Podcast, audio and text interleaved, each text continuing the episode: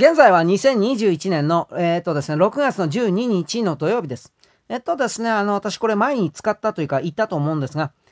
正式な報道の形になってきたんで、これはほぼ決まったんじゃないかなと思います。台湾の TSMC が熊本でいいと思います。日本にまずですね、あの、研究開発拠点を置くというふうに言っていたんですけど、プラス半導体工場も熊本のどこかはわかんないんですけど、熊本県のどこかに大規模な半導体生産工場を建設するということ。これがですね、日経によって報道されました。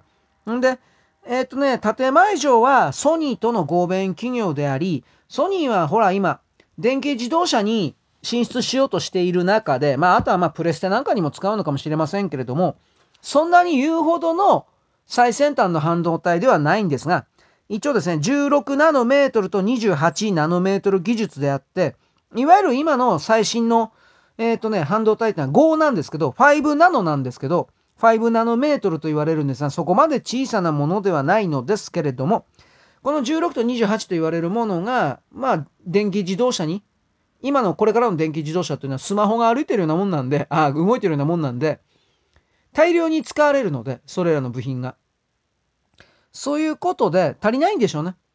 で、これ発表されてるから、うん、まあどうなんですかね。年内にはもう形になってる。建物の形そのものができていて、創業もヘッドしたらギリギリ3月の31日までの年度内に間に合うかもしれないですね。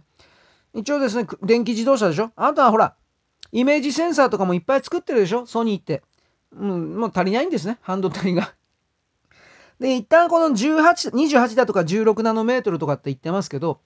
建物の側作ってしまったら、あとは5ナノメートルとか、今言われてるのは2ですね。セカンド。2ナノメートル、すごいもんこと言ってんなと思うけど、それらの半導体もこれから作るという流れの中で、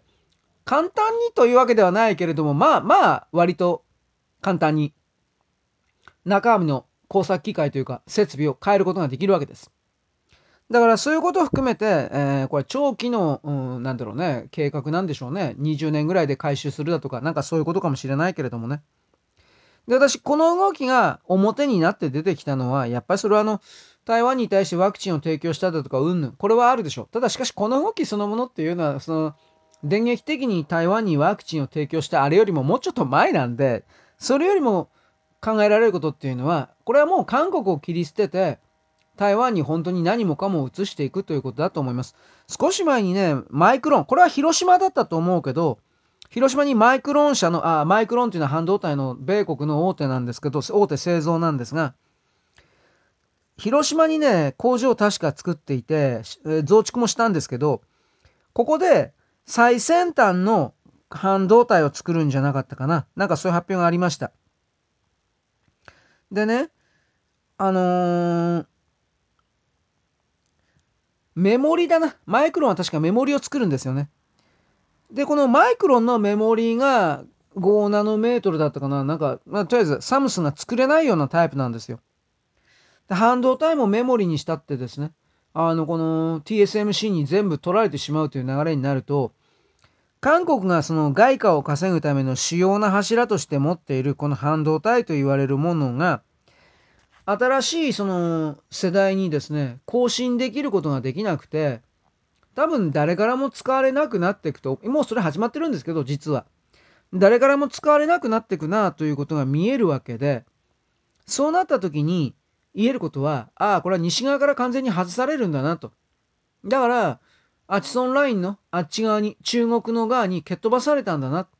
というふうに私はこれを見ます。政治と軍事と文化なんていうのは、あと諜報ですね。これ全部一体のものですから、分離して考えるということをしてはいけません。その中でこの半導体というこれからの核兵器にも匹敵する戦略物資の製造拠点地域を韓国から取り上げるということの意味をそれぞれ考えてほしいと思います。彼らは没落するだろうなと普通に思うけど没落したら下で彼らがあの地域から大量の犯罪者たちを犯罪予備軍を含めて組織だって日本に送ってくるのはもう必要なのでそれをどうやって水際で止めるのかということを今から具体的に我々の名もない庶民たちが考えてお金はしゃあないねというのが今の今日の結論でございます。よろしく。ごきげんよう。